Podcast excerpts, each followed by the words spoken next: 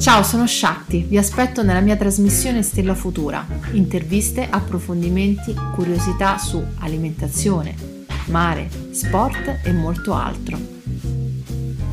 Ciao a tutti, ben arrivati nella trasmissione di Stella Futura. Questa, eh, quest'oggi parliamo con eh, Simona Quadarella, una super sportiva che oltre a nuotare e, e a vincere tantissime medaglie ha scritto anche un libro dal titolo Il mio spazio blu col quale eh, approfondiremo un po' la sua storia perché poi in questo libro eh, Simona racconti di te e di, di tutta la tua avventura che è iniziata in acqua e che continua ancora. Intanto ben arrivata e grazie di aver partecipato, eh, come dire, mm, alla, a, questa, a, questa, intervista ecco, che, eh, che, stiamo facendo. Ciao, ciao Simona. grazie. ciao a tutti. Ciao, ciao. Allora, questo libro, Il mio spazio blu, eh, a parte che già il titolo è invoglia già a nuotare, ma come nasce? Ma il libro è nato da un'idea un po' così, deciso anche un po' all'ultimo.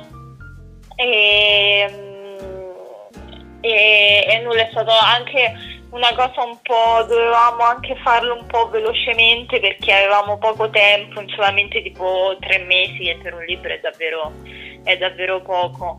Però è, è spuntata fuori quest'idea con con anche la mia agenzia e abbiamo, siamo riusciti a trovare un, um, una scrittrice che poi è anche allenatrice di triathlon, quindi diciamo che capisce di sport e di nuoto.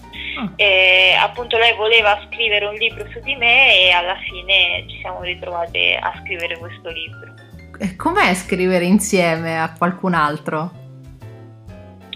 Ma eh, allora io con Lorenza, si chiama Lorenza Bernardi, con lei mi sono trovata molto bene perché mh, mm, eh, capisce tutto, è stata un, un, atleta di judo e adesso insegna triathlon, quindi di sport ne sa benissimo, sono degli sport diversi, però mh, mm, comunque diciamo che l, ciò che insegna lo sport è abbastanza universale per tutti gli sport.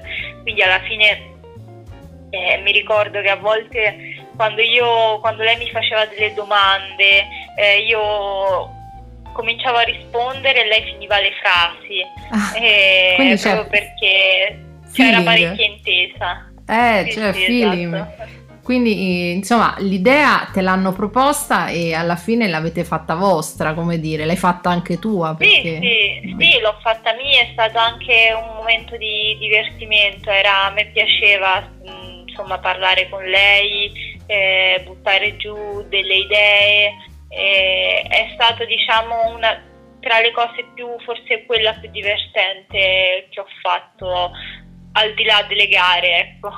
certo, beh, il tuo libro conquista tutte le età. Eh, dai più piccoli ai più grandi, riesci in qualche modo a trasmettere eh, in modo avvincente e semplice la tua passione il, e anche tanti argomenti insomma in, eh, importanti come l'amicizia, la famiglia. Eh, io um, ho visto, ah, parli, parli della, ovviamente dai un, un, bello spazio ai tuoi genitori che sono un po' i tuoi supporter, perché mi, ti, mi immagino che ti stiano molto vicino. Sì, io ho la fortuna di avere intorno a me una, una vera e propria squadra e tant'è che il titolo Il mio spazio blu è un po' preso da questo, diciamo tutto lo spazio che, che c'è intorno a me che è formato da tante persone che ognuna ha un, un suo compito diciamo nella mia vita, nella mia carriera natatoria e ovviamente non, non potevano mancare i miei, i miei genitori che mi hanno eh, supportata fin da, fin da piccola. E sono loro che quando ero piccola mi, mi portavano in piscina, aspettavano che finissi l'allenamento, mi riportavano a casa e sono anche loro stessi che adesso vengono a vedermi alle gare, quindi ci sono sempre in qualsiasi situazione. Beh, questa è una bella, una bella, forza. Tu, la tua famiglia è tutta di nuotatori per la maggior parte, perché tuo padre eh, nuotava ed è un allenatore, tuo nonno nuotava, tua sorella anche, quindi sì, l'acqua sì, diciamo è nel vostro DNA. Sì, esatto, abbiamo l'acquaticità e papà si ha questa passione ovviamente è allenatore così per hobby perché poi fa un altro, un altro lavoro però sì diciamo la passione è stata trasmessa se l'ha trasmessa lui. Eh, anche tua sorella non ha, non ha, seguito cioè ha seguito per un momento poi ha smesso ha fatto un'altra scelta rispetto a te. Sì, sì, do, eh, quando diciamo, ha deciso di trasferirsi a Milano per andare a fare la laurea magistrale, a, a, per forza di cose ha dovuto smettere. Ecco. E a te che cos'è che ti tiene in vita questo fuoco, come dire, di energia che ti porta insomma a continuare a, e a darti sempre dei belli obiettivi? Ma eh, sicuramente i risultati che ho ottenuto, e quelli mi, mi, fanno, mi, fanno, andare avanti. Ogni volta che ottengo un risultato, è un buon risultato, è una gioia che poi mi, mi porta sempre a cercare di superare uno scalino, no? Quindi ogni, ogni, obiettivo è come se fosse uno scalino di una, di una scala, ecco, e quindi io la sto, la sto la sto scalando, ecco. Segui, segui l'onda, insomma, in questa scalata. Esatto. E, ehm, è molto bello il, ehm, il, racconto che c'è, cioè l'incipit che fai raccontando il rapporto con il tuo allenatore. Mi ha, mi ha fatto sorridere, fai anche la citazione di Catullo di Odi e Tamo, no? Sì, esatto. è un... eh, perché vabbè, il rapporto con l'allenatore è sempre un po' così. Eh, l'allenatore ha il compito di supportare e supportare l'atleta, ma allo stesso tempo anche di cercare una provocazione, di provocarlo nei, soprattutto nei momenti difficili. Certo. E l'allenatore ovviamente non può essere lì a dire ah poverina oggi non ce la faceva in allenamento. No, no, l'allenatore ti sprona fino all'ultimo. Esatto, esatto. ti fa uscire in qualche eh. modo il polmone finché c'è ossigeno, ecco, senza pietà, però poi alla fine ti... No, però poi alla fine è la, è la figura centrale del, di un atleta. Certo, tu hai avuto sempre... La cosa soggettiva. Certo, certo. Tu hai avuto sempre lo stesso allenatore nel, nel tuo percorso di allenamento, nelle ultime, insomma, nell'ultimo periodo che è quello più, eh, più sì, importante. io mi alleno con Christian da praticamente dieci anni. Ah, vabbè. Perché sono arrivata da Niene che ne avevo 12 e 12-13 e lui mi ha cominciato ad allenare quasi subito. Ah, ecco, quindi vi, vi conoscete da molto e, e, ti conosce insomma bene. Sì, sa... poi prima era l'allenatore di mia sorella, quindi già ci conoscevamo da prima. Perfetto, quindi sa come farti soffrire. Esatto. Senti, io mh, mm, eh, leggendo sempre le tue varie tappe, eh, parli del... Mm, tu hai vinto, hai preso tre ori agli europei di Glasgow nel 2019, giusto? Sì, esatto. Negli, nel, il tuo stile, la tua disciplina è lo stile libero e l'hai presi nei 400, gli 800 e 1500. Sì. Okay, questa, diciamo tutto il mezzo fondo. Tutto il mezzo fondo. Questa vittoria ti ha cambiato un po' dentro perché è come ne parli come se fosse come dire una tappa che chiude un periodo e ne apre un altro. Sbaglio? Sì, esatto. E diciamo che io avevo già cominciato dall'anno, sco- l'anno prima, dai mondiali di Budapest dove avevo preso la mia prima medaglia assoluta internazionale dove, arrivata, dove sono arrivata terza. Però gli europei di Glasgow mi hanno vista diciamo protagonista di un evento o comunque tra i protagonisti di un evento e, e quindi quello è stato se, se, se Budapest dove sono arrivata terza è stato un trampolino di lancio, Glasgow è stato ciò che mi ha, che ha consolidato diciamo, la, mia, la, mia, la mia carriera da, da nuotatrice, ciò che mi ha fatto capire che davvero posso fare qualcosa di davvero buono per questo sport. Beh, bellissimo, bellissimo. È stato, diciamo, sempre un crescendo perché poi l'anno dopo sono arrivata a vincere un oro un argento ai mondiali, quindi ho avuto anche la fortuna di, eh, di, mm, di poter eh, allargare il mio obiettivo, ingrandirlo sempre di più, quindi passare da una medaglia, da un bronzo mondiale a tre ori europei fino ad arrivare all'oro mondiale. Beh, eh, già da essere soddisfatti, qual è il prossimo step? Perché quando, viaggiando su queste, su, a questi livelli, il, il prossimo che cos'è? Tokyo? L'obiettivo ovviamente sì è Tokyo dove sono fortunatamente già qualificata e il problema è insomma sperare che possa andare tutto liscio eh, covid permettendo. Ah beh certo questa è una cosa che ci si augura ci si augura tutti. Eh, però esatto, è sempre un po' un punto interrogativo perché adesso dicono che si fanno e, speriamo che possa essere così fino a luglio. Eh, ci credo, lo, speria- lo, speriamo tutti, anche perché qui dobbiamo fare il tifo a questo punto eh, sugli spalti per te e per tutti insomma gli sportivi che parteciperanno mh, mm, alle gare. Io mh, mm, continuavo, con, continuando un po' a sfogliarla, no? la tua storia nel tuo libro, c'è un bellissimo momento in cui tu racconti un po' il valore dell'amicizia.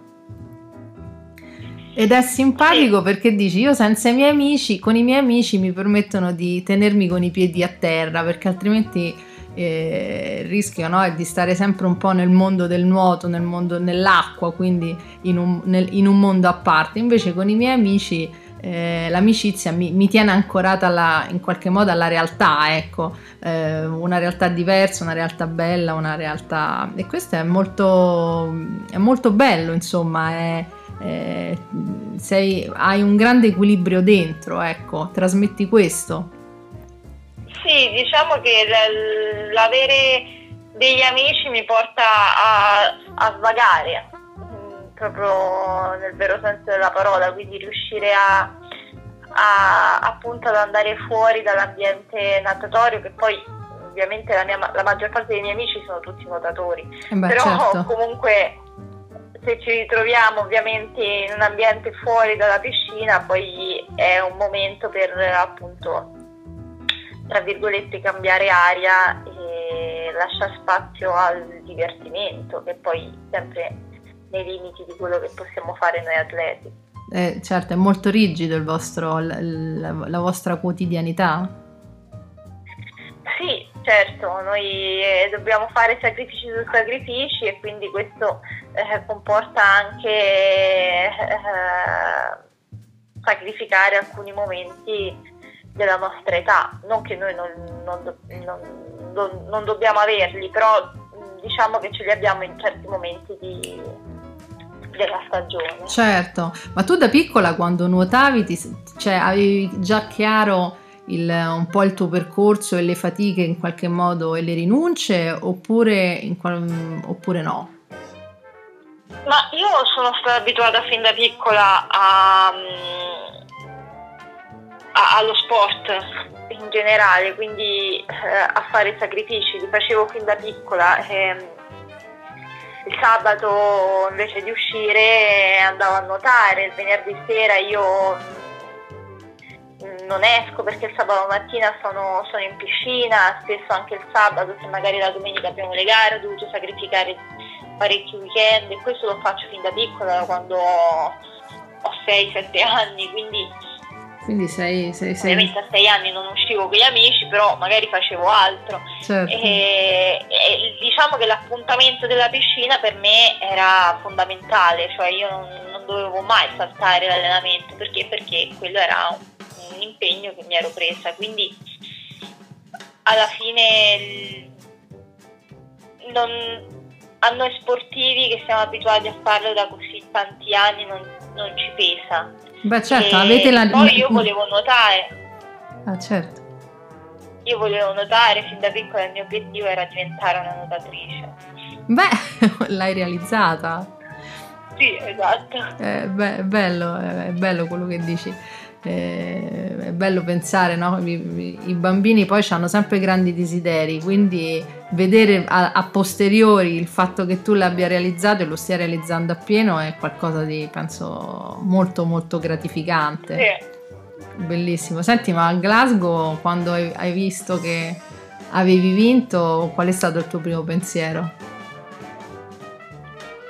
Ma lì per lì i primi pensieri non, non c'è un pensiero, c'è solamente il pensiero di aver vinto, quindi sì. la felicità del, del momento. Cioè, non, cioè non ripensi a quello che hai fatto, a quello che farai, pensi semplicemente a quello che, che hai fatto in quel momento. Quindi si esulta senza, sì, esatto. senza pietà. Sono pochi pensieri che passano per la testa, ce n'è solamente, non, non, ce ne sono per niente forse di pensieri, in quel momento c'è solo felicità. Bello, bello, felicità alle, all'ennesima potenza. Eh, Simona, io ascoltarti è un piacere, e, e, è un piacere e, incuriosisci tanto perché le, le domande sarebbero tantissime.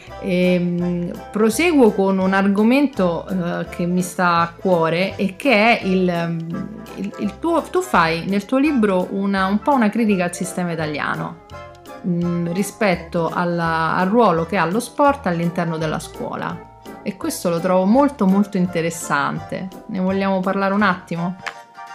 Sì, perché io eh, quando diciamo che i momenti difficili nella, nella carriera di nuotatore ci sono sempre, però spesso la maggior parte dei ragazzi se smettono di nuotare smettono eh, all'età di 16-17 anni quando sei agli ultimi anni del, del, delle superiori e, e capisci che diventa difficile riuscire a conciliare sport e scuola insieme. E quindi molti smettono per quel motivo, almeno molte persone, molti mm, ragazzi e ragazze che nuotavano con me magari hanno smesso per questo motivo.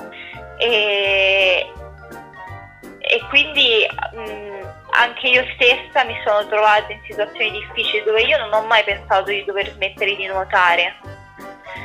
E, però per esempio io al quarto anno di liceo ho dovuto cambiare scuola e sono dovuta andare in una scuola che mi permetteva appunto di riuscire ad entrare più tardi per potermi allenare la mattina perché io i primi tre anni di scuola, i primi tre anni di superiori mi allenavo alle 6 di mattina, uscivo alle 7 e mezza e alle 8 stavo a scuola e se arrivavo alle 8 mi ricordo che si poteva entrare fino alle 8 e 10, quando entravo alle 8 e 11 mi mettevano in ritardo, però io ah. prima ero andata a nuotare, non è che avevo fatto ritardo perché la, non mi ero svegliata, perché mi ero dilungata a fare colazione, semplicemente perché ero andata a nuotare.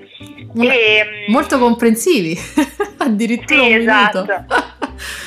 e, e, quindi poi, poi al quarto anno ho deciso di cambiare, sono andata in una scuola dove i professori erano molto più eh, comprendevano diciamo, la situazione mi facevano entrare più tardi, ovviamente poi io dovevo rimettermi sempre in pari con il programma, però fortunatamente non è stato un problema. Quindi la difficoltà era semplice, è, è, è far conciliare gli orari tra allenamento e orario scolastico.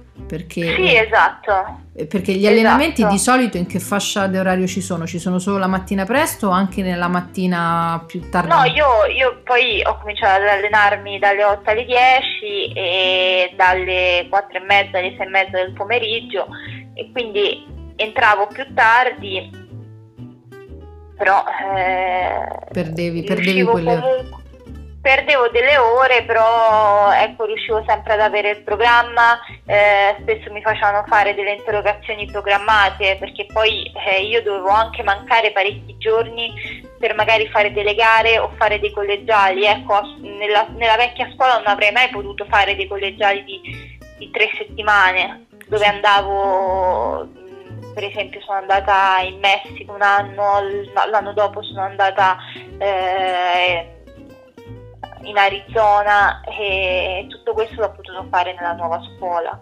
Certo, eh, e come facevi a recuperare? C'era... Eh, ti facevi... Ma studiavo in collegiale, ovviamente mi facevo mandare ciò che facevano ogni giorno e e niente, recuperavo così. I, I, compagni di scuola, i, di classe, come si comportavano? Nel senso c'era sostegno da parte loro oppure comunque erano, erano due mondi di, a parte, cioè il tuo e il loro?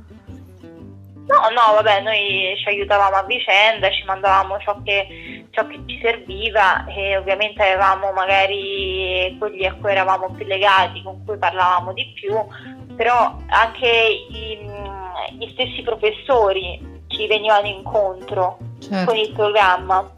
Beh, era completamente e diverso. Quindi attraverso magari la segretaria della scuola riuscivamo a eh, ad avere il programma, ce lo faceva mandare ovviamente tramite i professori, ce lo mandava lei, quindi è stato molto più, tra virgolette, facile, però Beh, anche in questo caso si è giocato un gioco di squadra, no? Eh, sì, che esatto. Ti ha, che esatto. ti ha facilitato e che... Siamo, mi ricordo che poi ero in classe con altre tre nuotatrici che nuotavano con me e poi tra di noi ci aiutavamo, quindi magari quando, quando una mancava eh, riuscivamo comunque a vedere una delle tre che poteva aiutarci, capito? Quindi Certo, certo. Facevamo appunto, cercavamo di circondarsi, ci circondavamo di persone che potevano aiutarci. Bello, bello. Ma ad oggi però le cose sono cambiate? Secondo te stanno cambiando oppure c'è ancora in, non c'è ancora compatibilità tra lo, questo, lo sport a livello agonistico e il percorso scolastico? Ma secondo me eh, forse in qualche scuola eh, è qualcosa è cambiato, ma non credo sia cambiato del tutto. Eh. Perché eh, dal 2018 è stata varata eh, dal MIUR una, una nuova circolare sì. che, permet- che in sì, qualche sì, modo permetteva... Esatto, io ero stata anche diciamo testimonial di, di questo, eh, però ovviamente non, io nel 2018 avevo già finito la scuola, quindi non, è, non, non posso confermare questo. E per quelli... E Scusami Simona, so. per quelli che ci stanno ascoltando, questa ehm, questa circolare dell'MUR eh, che cosa permetteva in più rispetto a quando c'eri tu? Ma eh, per quel che mi ricordo io permetteva di avere, eh, di poter fare forse un certo numero di assenze, di poter fare delle interrogazioni programmate, ma la cosa che mi ricordo di più era di avere un, una specie di tutor che non so se mh, doveva far parte del corpo degli insegnanti o era una persona esterna però che poteva aiutare appunto lo studente atleta. Ah, beh, ecco. beh, diciamo un piccolo passo allora è stato fatto, speriamo che... Sì, sì, non so se è stato messo in pratica questo, eh, certo. questo non lo so. Eh, certo. Ehm, però vabbè, speriamo sempre in meglio. Però ecco, il tuo appunto eh, l'ho trovato molto interessante, anche perché fai anche un, c'è un parallelismo, se non sbaglio, con la, la scuola americana, dove in realtà eh, lo sport viene visto come un valore aggiunto nel percorso sì, dello, dello, del esatto, tant'è che molti ragazzi poi per questo se ne vanno in America perché lì possono fare tutto in tranquillità. Certo, certo. Simona, eh, la, eh, che cos'è per te la pazienza e la solitudine? Mm, tutte cose che fanno parte del mio sport, soprattutto poi delle distanze che faccio io, perché io faccio delle distanze lunghe, quindi per costruire una distanza lunga ci vuole sicuramente tanta pazienza, da tanta quanto ce ne vuole per costruire una distanza più corta e la solitudine eh, ce n'è sicuramente tanta perché io quando nuoto sono sento solamente me stessa, non sento nient'altro intorno a me e soprattutto posso contare solamente su me stessa, quindi eh, sono io e basta, ecco. Beh, ma eh, mi... la solitudine è qualcosa che ultimamente ci accomuna un po' a tutti, però, perché con questa situazione che c'è generale eh, molte persone sport o non sport si sentono sole, no? persone che stanno a casa magari non hanno un contesto sì. familiare. E mi è piaciuta l- l- il tuo approccio, però, la tua visione della solitudine, no? come un, un, al positivo, nel senso che per te la solitudine e la pazienza ti hanno permesso di, come dire, a ottenere dei risultati. E, ehm, è un bel, come dire, un bel messaggio secondo me, che ne pensi per di la... Sì, certo, per qualsiasi cosa ci vuole pazienza, per ottenere un obiettivo, per raggiungere un sogno, ovvio che ci vuole pazienza, e, ma qualsiasi esso sia di obiettivo. Eh, io ho avuto l'obiettivo di, di, raggiungere certe medaglie, certi traguardi, traguardi nel mio sport, l'ho potuto fare solamente con la pazienza e con la solitudine durante l'allenamento e durante le gare. Certo, certo. Il ricordo più bello che ti va di condividere del, um, degli allenamenti, ecco, con, eh, con, il tuo allenatore, con la tua squadra, un, una cosa che in qualche modo che ti è rimasta dentro e che ti fa, che ti sprona ad andare avanti. Ma degli allenamenti semplicemente il fatto che fortunatamente sono sempre stata affiancata da un gruppo e quindi ho sempre avuto dei compagni intorno a me. Questo rende il tutto molto più leggero e divertente. E se mm, legata poi a semplicemente alla mia carriera natatoria ce ne sono tanti ovviamente legati a, a delle vittorie. Certo, ce n'è uno in particolare? Ma non, non saprei, forse il mondiale di Budapest di, di Guangzhou dove ho vinto l'oro, quello è sicuramente forse il più bello. Che cosa, che cosa ti è rimasto di quel momento? Ma è l'essere arrivato, essere diventata campionessa del mondo. Eh beh, eh beh. Quello è ciò che mi è rimasto di più. Bellissimo. Allora, eh, Simona, eh, siamo alla fine della nostra chiacchierata. Io intanto ti ringrazio eh, di avermi dedicato il tuo tempo perché so che sei impegnatissima e quindi insomma è stata è una gioia insomma aver avuto la possibilità di farmi una chiacchierata con te. E concludo eh, l'intervista dando dei riferimenti alle persone che magari vogliono seguirti e che vogliono sapere quali sono le prossime gare, quali sono le, t- tutte le cose che fai, dove possono trovarti sui social, non so se c'è qualche qualche cosa che tu hai dove possono guardare tutte le informazioni, lo vogliamo... Beh, mm, sicuramente su Instagram. Tu sei. È ciò che io uso di più per comunicare, quindi lì possono trovare tutto. Ok, allora su Instagram Simona Quadarella, eh, se qualcuno sì. non l'ha ancora letto, Il mio spazio blu edito da Rizzoli e, ehm, e io a questo punto Simona ti ringrazio e ti saluto e speriamo che Tokyo parta e ti accolga. Sì, lo speriamo, lo speriamo. Noi comunque ci stiamo preparando in ogni caso. Be- benissimo. Buona serata e buon proseguimento. Ciao, buona serata, ciao a tutti.